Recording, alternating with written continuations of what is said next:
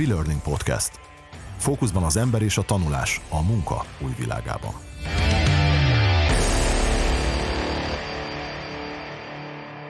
Sziasztok, sok szeretettel köszöntök mindenkit itt a WeLearning Podcast következő adásában. A mikrofonnál Buga Mihály, velem szemben pedig. Koltányi Gergő, sziasztok!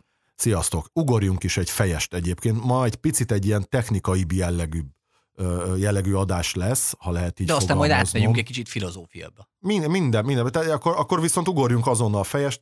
Milyen keretrendszer, vagy mi, miért ennyire erős a, a, a, a munkáltatói szférában a keretrendszer, mint meghatározás? Tehát, hogyha valaki akar egy, egy e-learninges tananyagot a, a dolgozóinak, azonnal az ugrik be neki, hogy úr, jó, jó, legyen, de figyelj, akkor ez melyik keretrendszerbe tesz? Várja, nem, mert akkor kell olyan oktatókat hozni, aki a keretrendszert oktatja majd a, azoknak, akik egy keretrendszerből fognak. Ez, ez egy ilyen útvesztő, nem? Á, imádom. A keretrendszer fetisizmus az e-learningben, a, a cégeknél, meg a ez szervezeteknél ez valami elképesztő. Igen. Tehát, hogy Nyilván lehet azt mondani, hogy ha de nélkül nem is beszélhetünk e-learningről, de egyébként de beszélhetünk keretrendszer nélkül is e-learningről. Ettől függetlenül nyilván kellenek a keretrendszerek zárójel bezárva. Az, nekem az egy ilyen hosszú ideje fönnálló szívfájdalmam, hogy, hogy a keretrendszer első és második a tartalom, miközben én képzést akarok, nem szoftvert venni. Ugye a keretrendszerek azok nagyon régen alakultak ki, közel ilyen 30 éves időtávban, és az volt a, a lényege, hogy az a lényege egy ilyen keretrendszernek, hogy a felhasználókat azonosítani tudja, a képzéseket rendszerezi, összekapcsolja a felhasználót a képzéssel, kurzusokat lehet benne szervezni, meg lehet mondani, hogy miután mi következik. De ez alapjáraton először... nem lenne rossz, nem?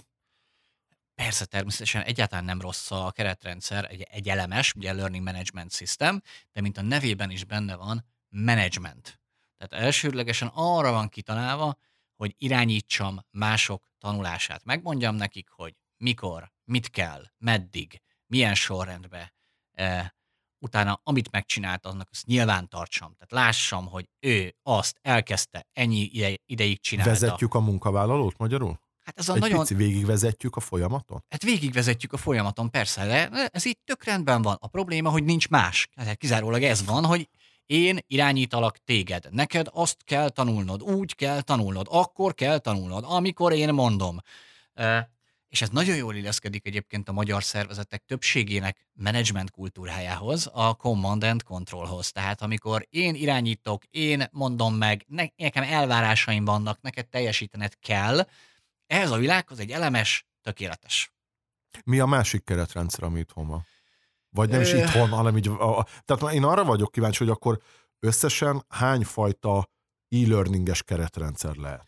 Hát én inkább úgy mondom, hogy egészen 2017-18-ig ez az elemes, tehát az a Learning Management System keretrendszer dolog, ez egy ilyen bevett ö, keretrendszer volt? Én inkább úgy mondanám, hogy egy ilyen axiómaként áll uh-huh. fönn. Tehát, hogy, hogy keretrendszer nélkül nem lehet e-learninget csinálni, és ebben részben van is valami, mert részben meg már akkor sem volt teljesen érték, vagy teljesen igaz, hiszen múltkor itt beszéltünk arról, hogy ha én fölveszek egy videót, fölrakom a YouTube-ra, akkor most e-learning? Hát oktató videó, elmondom benne, hogy mit kell tudni.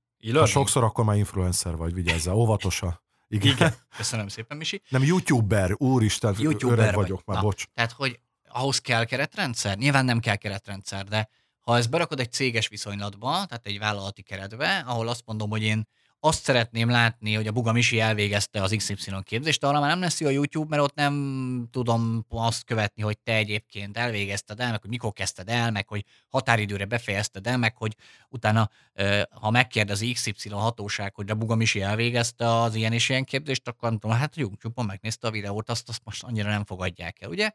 Na és erre létrejött ugye ez az úgynevezett elemes 30 éve, 40 éve, nem tudom, rohadt rég, és egyfajta ilyen egy ilyen, mondom, axiómaként működött a világban egészen, addig, amíg valamikor 2017-18 környékében történt valami zavar az erőben, hogy a Matrixot, vagy a, mi a csillagok háborúját idézzük, zavar az erőben, elkezdte, elkezdett megjelenni egy olyan gondolkodás, hogy így mi van akkor, hogyha mi alapvetően a tartalmat fontosabbnak tartjuk az irányításnál. Tehát a, annál fontosabb, hogy én mondjam meg, hogy mikor, meddig, meddig, milyen feltételekkel, milyen során. Ennél fontosabbnak kezdjük el tartani azt, hogy mi az a valami, amit oktatni akarunk. Ez egy meglehetősen, hogy mondjam, formabontó gondolkodás a vállalatok világában, és megszületett egy úgynevezett LXP, Learning Experience Platform nevű másik mondjuk így keretrendszer, család vagy világ, és ez a Learning Experience Platform, ez, ez már nem abban a szempontból vizsgálja ezt a kérdést, vagy nem arra akar megoldást adni, hogy majd a cég, meg a HR, meg a képzési osztály hogy fogja dokumentálni, hogy ki milyen képzésen vett részt, és stb. stb., hanem azt mondta, hogy nekem fontosabb az, hogy te egyébként fejlődhessél, amiben, amire szükséged van. Van itt a cégben végtelen sok információ, tudás. PDF-ekben, PPT-kben, videóanyagokban, és nem csak itt van a cégben, hanem egyébként az interneten tele van, szakmai blogokban, újságokban, netes újságokban, itt ott, ott. Ezeket én egy helyre gyűjteném, egy, építenék egy ilyen hegyet, és utána azt mondanám, hogy nem kell neked kiguberálni ebből, ebből a rengeteg sok tudásból, hanem majd neked a rendszer okosan ajánl ö, olyanokat, ami szerinte neked fontos lehet, attól függően, hogy neked milyen munkaköröd van, milyen munkafolyamatokkal foglalkozol, milyen képességeidet szeretnéd fejleszteni. Tehát olyan kicsit, mint egy ilyen teniszlabda adogató gép egy teniszedzésen, hogy, hogy ő adogatja neked a labdákat, tenyeresre, fonákra, és te meg gyakorolsz, tanulsz, személyre szabottan fogalmazzunk ki. Ez gyakorlatilag ismét előjön a jó kis józan paraszti ész, hogy ez gyakorlatilag olyan, mint egy streaming szolgáltatás. Hát igen, hogyha ha a mozit veszed a, az elemesnek, tehát a, az elemes a mozi, az elemes a mozi, igen. Oda mész és megnézed, hogy milyen műsort adnak mikor, és hogyha valamelyik tetszik, tetszik akkor, kivel az megveszed a jegyet, besétálsz. Igen, mondjuk annyiból talán még egy kicsit erőteljesebb, hogy az elemesekben még az is van, hogy oda mész a mozihoz, mert oda küldött a főnököd, és megmondta, hogy melyik filmet kell megnézned, és milyen papírt vigyél haza, hogy te megnézd. A céges a mozizás, igen. igen. És az LXP pedig gyakorlatilag ugyanez, hogy oké, okay, tehát én, én megveszem neked a mozi egyet, de onnantól kezdve te akkor mész a moziba, és azt nézel meg, amit akarsz. Én inkább úgy mondanám, hogy az LXP egy olyan svéd asztal, uh-huh. amit lerakok eléd, és azt mondom, hogy válasz, amire szükséged van, fogyasszál olyat, ami... Fú, nagyon szeretem a svéd asztal. Én sem szeretem a svéd asztalt. De én szeretem. De szeretem én, a svéd én rettenetes módon szeretem a svéd asztalt. Na, egyébként nem véletlenül van, ugye most ha... ha... Tudod, hogy miért? Bocs, ne, ne arra, hogy, és ez nem titok, beszélgettünk az adás előtt és nekem ez most ugrott be, hogy tudod, hogy miért szeretem én a svéd asztalt? És most abszolút az LXP és a, a, az elemes szintjén beszélgetve. Mert én választhatok. Hát erről szól az LXP, szemben hogy az elemessel. Én eldönthetem azt, hogy megeszem-e a rántott gombát, meg a nem tudom, érted? Mert hogy azt, azt észre, elmegyek egy ilyen képzés, nem, én nem akarok ilyen képzésre menni, mert azt se tudom, hogy nem is érdekel. Viszont az, amit ott kiválaszt, na úristen, arra mindenképpen el akarok menni. Na igen, ugye ezzel van egy óriási problémája a szervezeteknek, hát hogy ha az emberek, ha a beosztottjaink, ha a kollégák tudnák, hogy mi a fenét kell tanulniuk, akkor nem lenne probléma, de ezek nem tudják. Ah. Ezt nekünk kell nekik megmondani, hogy hát figyelj, neked ilyen is olyan szabályzatot kell megtanulnod. Hát hidd már, mert ő magától erre nem fog rájönni, most nyilván sarkítok, uh-huh. ám bátor mégsem, mert, mert erről van szó. Ugye az LXP és az LMS koncepció az egyfajta kulturális különbség, hogy így fogalmazzak, nagyon erőteljesen. Még az LMS azt a kultúrát képviseli, amely inkább az irányít, felügyel, ellenőriz, utasít, számon kér, nyomon követ, el, minden. Addig az LXP azt a kultúrát képviseli, amikor felhatalmazlak. A te tanulásod, a te tudásod, az tőled függ. Engem nem érdekel, hogy te a szakmai konferencián, otthon a kiskönyvből, a YouTube videókból, a anyám, nem érdekel, hogy honnan szerzed meg a szaktudást.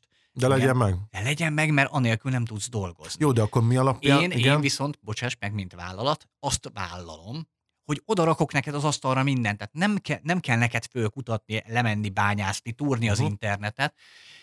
Azt ígérem az LXP, vagy idején összehordom neked egy kupacba ezt a sok mindent, és te egyél, amire szükséged van, de azt neked kell tudni, hogy mire van szükséged. Jó. Nem én fogom megmondani, hogy mire van szükséged, ezt neked kell tudni. De akkor mi alapján döntenek a cégek?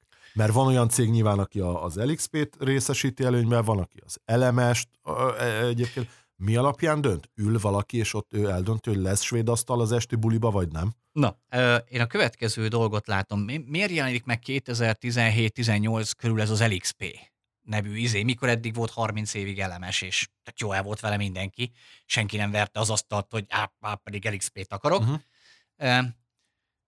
A, ugye ez a 2017-18 körüli időszak, ez nagyjából egybeesik a munkaerőpiacnak egy, egy elég intenzív megváltozásával. Magyar is... viszonyokról beszélünk most. Ne, nem, ez nem? most ez ráadásul a nemzetközi. nemzetközi. Tehát ez okay. az Egyesült Államokban kezdett uh, először megjelenni az LXP story, de ott is igaz volt az, hogy gyakorlatilag egy struktúrális munkaerőhiány van. Mindenhol. Egyébként itt is ez volt. És még van is. És az a probléma, hogy a cégek elindultak a munkáltatói márkaépítéssel, és azzal, hogy bevonják az embereket a munkába, tehát hogy, hogy egyfajta, hogy a tehetségeket magukhoz vonzák, na, röviden és tömören. És a tehetségek azok jellemzően önfejűek. Az életek tehetségek, mert nagyjából önirányító. Minden zseni őrült. Igen, és, és nagyon durván önirányítóak. Tehát a, a, a tehetségek körében nagyon magasan jellemző az önirányításra való igény. És azt mondták a cégek, hogy ha nekem a tehetséges emberek kellnek, akkor én nem zavarhatom őket abba a málásba, hogy majd én fogom megmondani nekik, hogy mit tanuljanak. Nem is tudom, hát ő a tehetség, hát azért vettem föl, mert ő tudja, hogy mit kéne. És nem csak, hogy, hogy ő mit tanuljon, hanem ezek a tehetségek, ezek azt tudják megmondani, hogy másoknak mit érdemes megtanulni. És az, és az LXP erre reagál, ami azt mondja, hogy a tanulás egy élmény, Learning Experience Platform, a tanulás egy élmény, azt önirányítva teszed, azt te szűröd, te válogatod magadnak, hogy miben fejlődjél, és egyébként a, az LXP-ben nem csak egy irányban van lehetőséget tartalmat fogyasztani, bár ez az elsődleges, de létre is hozhatsz benne. Tehát én, mint tehetség, megoszthatom a tudásomat másokkal, és akkor mások abból tanulnak majd ehhez. És hát persze zárója, ez egy nagyon szép idea, de azért a valóság az, hogy a 2017-18-ban, ha jól emlékszem, körülbelül 1500-2000 különböző elemes volt kapható a piacon. Ezeknek körülbelül az 50%-a ingyenes, a másik fele valamilyen vállalatok számára szupportált keretrendszer volt, és a, a startup kultúra éppen elérte a, a, az oktatási területet is, és jöttek a startup cégek, és látták, hogy hát hát elemes bizniszben már nem igazán van miért belekezdeni, mert a 342. Igen. elemesként nagyon nehéz lesz kitűnni a piacon, és nagyon nehéz lesz a befektetőknek a dollár millióit megszerezni, hogy mi leszünk a 3742. elemes szolgáltató a piacon, és hát kellett valami megkülönböztetés. És ez egy nagyon jó sztori volt, hogy akkor egy tök más filozófiát hozzunk. Megjelentek az első LXP rendszerek, talán egyébként az egyik legismertebb és legnagyobb sztori ezen a piacon a The Grid nevű amerikai LXP, amelyik végtelen sok dollárnyi tőkét vonzott magához, és azt mondták, hogy az igazi biznisz az az lesz, hogy ilyen külső tartalomszolgáltatókat fognak bekötni ebbe, tehát hogy ugye egy LXP az kínáljon végtelen sok tartalmat a cégeknek, és akkor bekötnek bekötik a nagy nemzetközi nyílt online kurzus szolgáltatókat, bekötik a nagy tartalomszolgáltatókat LinkedIn Learning-től kezdve, különböző e-learning tartalomgyártókat, híroldalakat, tehát szakmai oldalakat, mert hiszen itt nem csak kurzusokat lehet létrehozni, hanem mondjuk internetes cikkeket beemelni ebbe a, a, a folyamba, hiszen itt tartalom minden, amit, amit csak odaraksz és tulajdonképpen építettek egy tök más üzletet, mint ami az elemes biznisz. Az elemes biznisz arról szól, hogy van egy keretrendszer, én azt telepítem neked, annak licenszet díjat fizetsz és üzemeltetem, meg szupportálom. Az LXP biznisz meg arról szól, hogy adok neked egy LXP keretrendszert, valójában te nem ezt veszed meg, hanem a kis milliárd darab tartalmat, amit mások állítanak elő és becsatornázol. És hát elindult ez a hógörgeteg, nagyon-nagyon működik, tehát nyilván ez egy ilyen teljesen más faktor. Például nagyon felhasználó központú.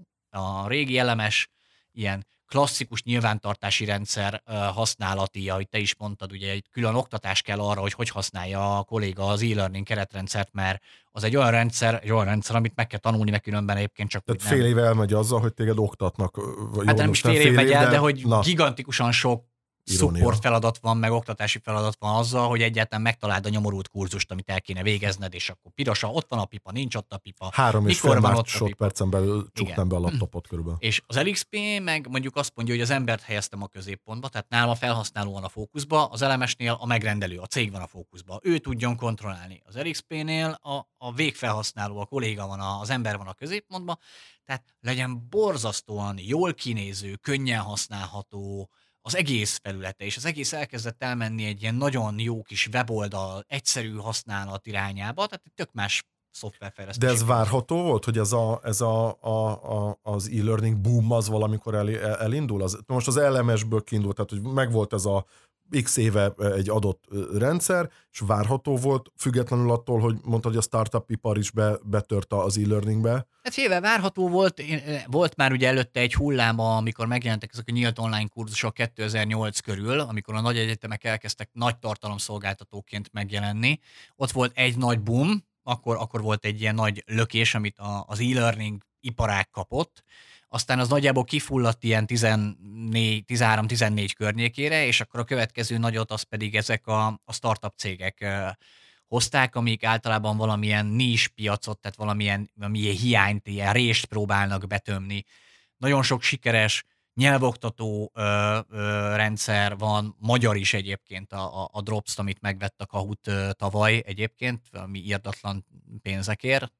E, és, és az LXP is ide kapcsolódik, ez egy business to business, tehát vállalatoknak szóló sztori. Nagyon sok ilyen online oktatási startup indult közvetlen végfelhasználóknak szóló megoldása, de ez, ez az LXP, ez kifejezetten vállalati megoldás a startupos logikában, szóval valamilyen szempontból nyilván várható volt, viszont én inkább azt mondom, hogy mi történik most a piacon. Most az történik, nagyon vicces, de amúgy tök racionális, hogy miután elkezdett nagyon népszerű lenni ez az LXP nevű koncepció, és ugye ez egy új, friss, a vállalatok meg keresik azt, hogy mitől lehetnek ők attraktívak. Tehát mit tudnak ígérni? Ó, nálunk LXP van. Oh, az nagyon király, hát az nagyon menő. És ugye nyilván gyorsan föl kell zárkózni a többieknek is, akkor nálunk is kell legyen LXP, és ott vannak a nagy elemes szolgáltatók, akik 20-30 éve elemes szolgáltatói nagy cégeknek, hát mit csináltak? Azt mondták, "Ah, akkor gyorsan mi is csinálunk az elemesből, az elemes mellé LXP funkciókat. Tehát elkezdtek az elemesek LXP-sedni, az LXP-k meg tök jó, mert jöttek a cégek, és azt mondták, hogy tök jó az az LXP, nagyon jó, de figyelj, hogy tudunk mi előírni egy kurzust valakinek? Hát, hát figyeljetek, hát azt ebben nem lehet, tudod, ez tök más. Ó, ez nagyon jó, de ez nekünk mégis kéne ez a funkció, úgyhogy az LXP-k meg elkezdtek elemesesedni. Uh-huh. És most a két végpont az itt szépen közeledik egymáshoz, és akkor most integrálódnak tulajdonképpen. Tehát az elem, elemesekhez jönnek LXP funkciók, az LXP-hez jönnek elemes funkciók. Vegyül a bolt. Vegyül a bolt, így van, és aztán lesz egy olyan állapot, már most is van tulajdonképpen, hogy tudsz venni olyat, ami mind a kettő egyben. És akkor el tudod dönteni, hogy De ez a melyik- kereslet kínálat. A Igen, klasszik verzió, és nem? azért is jó egyébként, és én ezt ajánlom mindenkinek, hogy ha most dönt keretrendszer vásárlásról, vagy most szeretné megújítani a keretrendszerét, akkor olyat keressen, ami túin van. Miért? Mert vannak olyan képzések, amelyek full compliance alapúak, tehát amit tök jó elemes logikával kell megcsinálni. Tűz és munkavédelmet elő kell írni, a hatóság által előírt kötelező képzést, azt elemes funkcionalitással, elemes szerűen kell végigmenedzselni. Tök jó. De ebben egyben meg kéne adni a lehetőséget a kollégáknak, hogy ők hozzáférjenek a vállalat tudástartalmaihoz, meg hogy hozzáférjenek külső digitális tartalmakhoz, amiket meg egy LXP funkcionalitással fog tudni oda tenni. És ha ez a kettő együtt működik, akkor gyakorlatilag ugye tudja ezt a, a, a, a, a cég mindkét igényt kielégí, ki tudja igé, elégíteni. Na, csak kinyögöm, miközben itt bezavar Remélem a lesz magyar- ez a harci helikopter, vagy nem tudom, vagy permeteznek, vagy mit csinálnak? Nem tudom, is ide uh, szerintem haladjunk LXP elemes fronton, mert uh, előbb-utóbb le fognak bombázni, hogy Ez, ez több, mint tudod, még- egy anekdoták engedj meg itt a, a az nem véletlenül kérdeztem, mikor volt ez a boom körülbelül, és ugye mondtad az egyetemeket, hogy ö, elkezdték ezeket az online ö, ö, kurzusokat is tolni 2008-10 környékét? Ö, ö, körülbelül? 2008, igen, 2008 körül indult. Átfűzök egy nagyon-nagyon picit érdekességképpen a streaming szolgáltatókra, ha már a mai adásban szóba kerültek. Ott tudod, hogy mikor volt a boom? 2008-2010, ugyanúgy.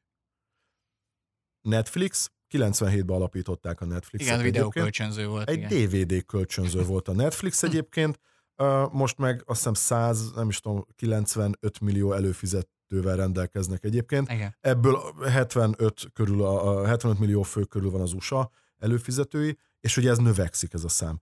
Az HBO Go az ugyanúgy a, a online streaming, de nem is streamingnek indult, hanem az egy on-demand opciónak indult, az is egy videószolgáltatásnak indult, és hát a két fiú azért egy picit kinőtte itt magát, ha lehet így következteni. Tehát ezt most csak azért mondtam el, mert ezek szerint számomra ez, ez baromi érdekes, hogy akkor volt az e-learningben is egy olyan boom, vagy egy elindulás, nem biztos, hogy boomnak kell ezt nevezni, de egy olyan hátsóba billentés, ami, amikor valami megváltozott, és elindultak egy, egy új irány, és most az egyetemekre gondolok, mert addig azért nem volt az annyira egyértelmű, mint hogyha valaki most hallgatja ezt az adást, és neki már tök logikus és tök egyértelmű, hogy bármelyik egyetemen, nem feltétlenül most munkavállalára gondolok, fel tud venni online kurzusokat. Egyébként a vicces, hogy a, ezeket a nyílt kurzusokat az utóbbi 5-6 évben legtöbbet cégek vették a saját kollégáiknak a nemzetközi gyakorlatban. Na ez a barom. E, tehát, hogy ugye a, ezek a nyílt online kurzusok, meg a nagy kurzus szolgáltatók, edX, Udemy, vagy edX, Coursera, e, és a többi, és a többi, sok ilyen van, azok gyakorlatilag az egyetemeknek a, a szellemi vagyonát hasznosítják újra. De ezt gondol, tehát az ember azt gondolt van a 90-es évek végén, 2000-es évek elején egyébként, hogy lesz majd én semmi. De hogy nem, amikor az interneten indult, hát ez volt az egyik nagy ígéret. Demokratizálod a tudáshoz való hozzáférést. Nyilvánvaló volt, egyszerűen mesélhetjük, hogy mire kell erre 20 évet várni, vagy 10 évet várni. Uh, nyilván azért, mert egy egész más intézményesített kultúrát hozol be ide, ami most igazán izgalmas ezen a területen, hogy a, az e-learning elindult azon a, az irányon, itt 17-18-tól az RXP startuposodás Igen. és egyéb irányban, amikor is gyakorlatilag digitális termékekké válnak azok a dolgok, amik, amik, amik az oktatásban van, és erről ugye készítettünk már korábban egy podcastet a képzés mint termék versus képzés mint eseményről. Na most a képzés mint termék az digitális irányba abszolút itt megjelenik. Nekem még egy dolog jutott eszembe így a végén, mert lassan lejár az időnk, amit ma erre szántunk. Ez pedig az, hogy, hogy még egy pici adalék ahhoz, hogy hogyan tudnám nagyon egyszerűen szemléltetni az LMS és az LXP közötti különbséget.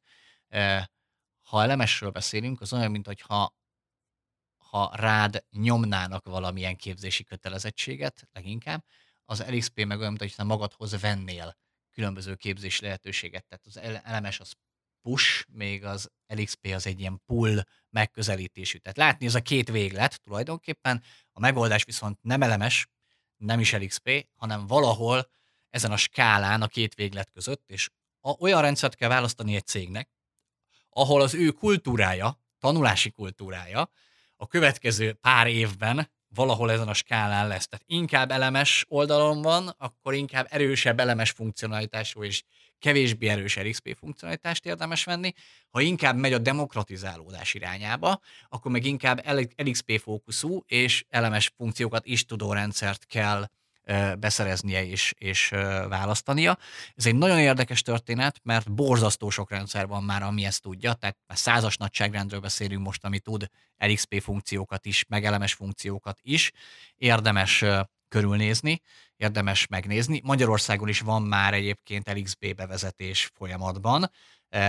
Szerintem majd meg is fogjuk hívni vendégként annak a, a cégnek a képzési vezetőjét, ahol ez megtörtént és megtörténik, mert nagyon kíváncsi vagyok én is, hogy ők mit tapasztalnak ez ügyben. De, de szerintem itt nagyjából letudjuk ezt az elemes LXP sztorit. Nekem még egy utolsó gondolatom van, rendszer, és onnan kezdtük, hogy keretrendszer, keretrendszer fetisizmus van, és én arra hívnám föl mindenkinek a figyelmét, hogy I love keretrendszer, tehát hozzá kell tenni. De hogy a keretrendszer az olyan, mint az autó, aminek van alváza, meg négy kereke. Csak nincsenek benne ülések, meg nincs benne semmi. Tehát hogy az nem fog téged tudni elvinni A-ból B-be, mert a tartalom lesz a leglényegesebb funkció. Egy LXP üresen, az gyakorlatilag neki dobtál volna az ablakon egy való pénzt. Egy elemes üresen tette ugyanezt jelenti. Tehát, hogy arra azért bőven figyeljünk oda. A svéd asztalos példa. Hogy bőven figyeljünk oda, hogy hogyan és milyen tartalom lesz. Az, hogy a tanulási kultúrára, meg a kollégák képzettségére mi fog nagyobb hatást gyakorolni, a keretrendszer, avagy a tartalom, abban a kérdésben azt hiszem egyértelmű választ hogy a tartalom. Ugyanis láttunk már eh, nagyon jó LXP-t, nagyon sok használhatatlan vacak tartalommal, ami ugyanúgy nem működött, mint ahogy láttam, nagyon szar elemest, nagyon jó tartalmakkal, ami ugyanolyan tökéletesen működött képzési szempontból. Tehát azért mégiscsak a tartalom fog definiálni, ezt azért erőteljesen tegyük zárójelbe, és az LXP mellé oda kell tenni, hogy az LXP az olyan, mint egy tartalom éhes kisgyerek, tehát azt etetni kell elképesztő mennyiségű tartalommal, nem az LXP keretrendszer megvásárlása lesz a drága, hanem a tartalom hozzá. Az elemes általában kevesebb tartalmat szoktak rakni, de ott is van, van tartalomfejlesztési, tartalommal való feltöltési kérdés. Ez, ez szerintem egy olyan téma, ami, ami, ami kritikus a döntésnél, hogy hogyan fogjuk tartalommal megtölteni. Ha bárkinek van bármilyen véleménye egyébként az elhangzottakról, vagy csak simán a tartalmat szeretné megosztani, hogy ő milyen jó tartalmat szeretne látni, akár elemesben, akár LXP rendszerben, nyugodtan írja meg kommentben, mi pedig majd hamarosan jövünk a következő adással. Szép napot mindenkinek, sziasztok! Sziasztok!